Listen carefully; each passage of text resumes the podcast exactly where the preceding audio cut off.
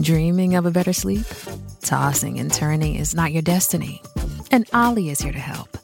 Olly invites you to sink into sweet, sweet slumber to improve your mental and physical health and overall wellness. More than just melatonin, Olly's ingredients help you unwind your mind for a delightfully dreamy drift off. Sleep is on the way at Olly.com. That's O L L Y.com because we are in a time of you know soaring inflation. We've talked about it quite a bit here on the show.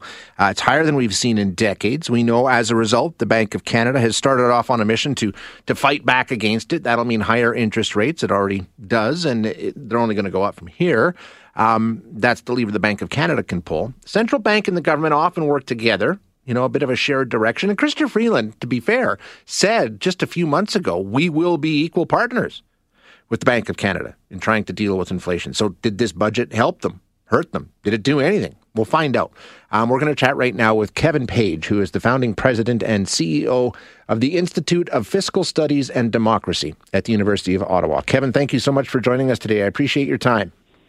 Great to be with you, Shay. So, so this budget yesterday, um, we saw a, a, reduction in spending based on what we've seen over the last couple of years. Just your overall impression. Did you expect to see what you saw yesterday, or were you surprised by anything? Yeah, um, we definitely saw it's a it's a small budget, and with respect to you know the amount of new spending, um, and you know we could talk a bit about what would be the appropriate benchmarks. I think it, it was I think the the modesty of this budget, you know, relative to what we, you know, business communities were concerned about, a lot of deficit spending, which would have boosted inflation. I think the modesty and, and maybe even the responsibility is probably the surprise. Um, yeah, it was a very small budget. Uh, when we take a look at, uh, you know, if we deal just with inflation off the top here, we know it's it's sort of the overriding issue. How much of an impact do you think the climate that we're living in, in terms of you know inflation, supply chains, pandemics, just all the uncertainty around it, how much does that shape what the government does? Doesn't it make it a lot tougher to budget for all of us, including the federal government? Absolutely, yeah. And unfortunately, I mean, it's it's. I think you know. I think Canadians uh, really from across the country have started. I've been feeling the squeeze. Yeah. Know, in recent months, just because of you know the the really quite dramatic increase in consumer price inflation over the past year. And I think that this the unfortunate part is it, it's going to get worse.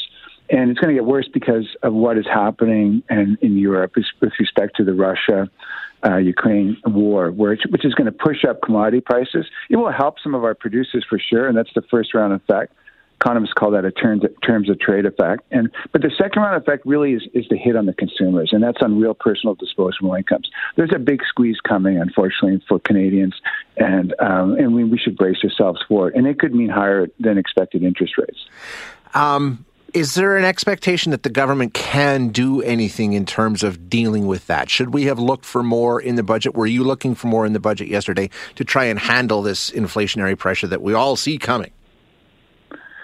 Yeah, I mean, we'd like to think that the government can, you know, uh, is the creator of most problems and that they could solve most right. of these problems. But it's probably, really, honestly, say, I don't think it's really the case. Um, I mean, a lot of this inflation eh, that we're experiencing, have been experiencing in the past year, like you know, economists would say, it comes from the supply side. It's all those disruptions that have taken place. Um, really, you know, uh, as a result of social distancing, the lockdown, uh, really the global economy, and then, but, uh, and there's a component, a piece as well that just the government's obviously put enormous fiscal supports in, which has kind of boosted demand. But now we're facing this sort of second supply shock, which is Russia, Ukraine, which is going to push up, you know, prices, you know, at the pump. It's going to push up food prices, and you know, we've been experiencing now for a number of years shelter prices. So, can governments solve those problems by themselves? No. In some ways, like, they're generated by forces, global forces um, is there's a limit. The government doesn't have the largesse really to kind of you know just to, you know to ease everybody's pain. Um, yeah, there's some measures in the budget to soften the blow, but it, they can't. You know, we're we're going to face tighter budgets. Um, when we take a look at things, and this was a message from the government.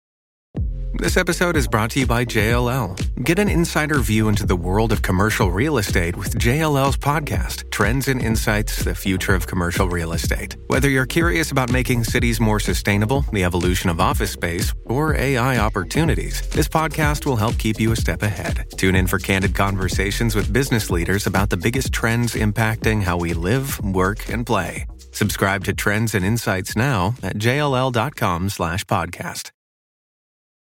Does Monday at the office feel like a storm? Not with Microsoft Copilot. That feeling when Copilot gets everyone up to speed instantly? It's sunny again. When Copilot simplifies complex data so your teams can act, that sun's shining on a beach. And when Copilot uncovers hidden insights, you're on that beach with your people and you find buried treasure.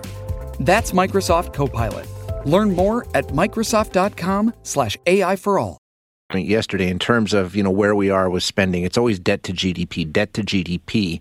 Um, and uh, Chrystia Freeland saying that's our benchmark. That's the line we won't cross, and we're continuing to see that drop. So we feel good. We feel we're being fiscally prudent. We're doing what we need to do to make sure that we don't get ourselves in trouble. Do you agree with what she's saying? I think it goes down to forty one point five percent uh, in five years.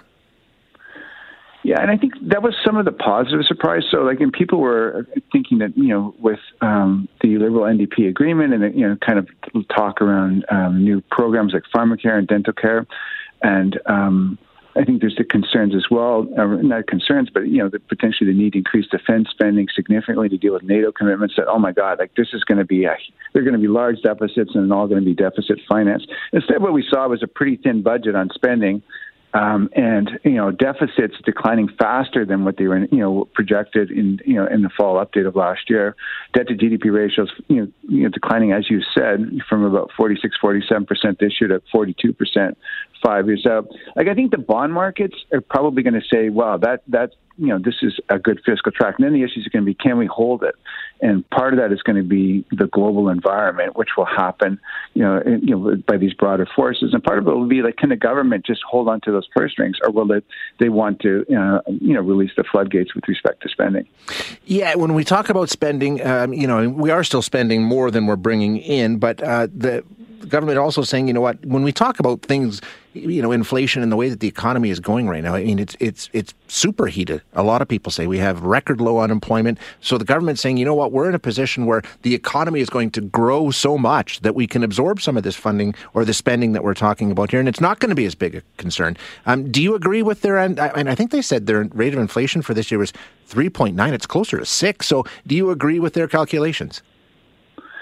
Yeah, I think yeah, I think the assumptions are optimistic. Like you know, the okay. planning assumptions, the economic assumptions. Eh, they're they're you know, it's not you know, the government basically takes an average of a private sector of private sector forecast. So you can't say that there's necessarily deliberate political bias in those numbers, but it's an older you know survey of private sector forecasts. It was done in February, so it was done prior to Russia's invasion of Ukraine, and you know, and so prior to a lot of those sanctions, the, the two of which have really pushed up commodity prices. So you're right. I think the inflation number is you know, is going to be much higher than what was embedded in that you know that forecast, 3.9 percent average for CPI. It'll be a lot higher than that. And I think there's going to be pressure on the Bank of Canada to kind of raise interest rates maybe faster than they were anticipating just months ago, and both of which are going to put a real you know, squeeze on personal disposable incomes, and that'll hurt families.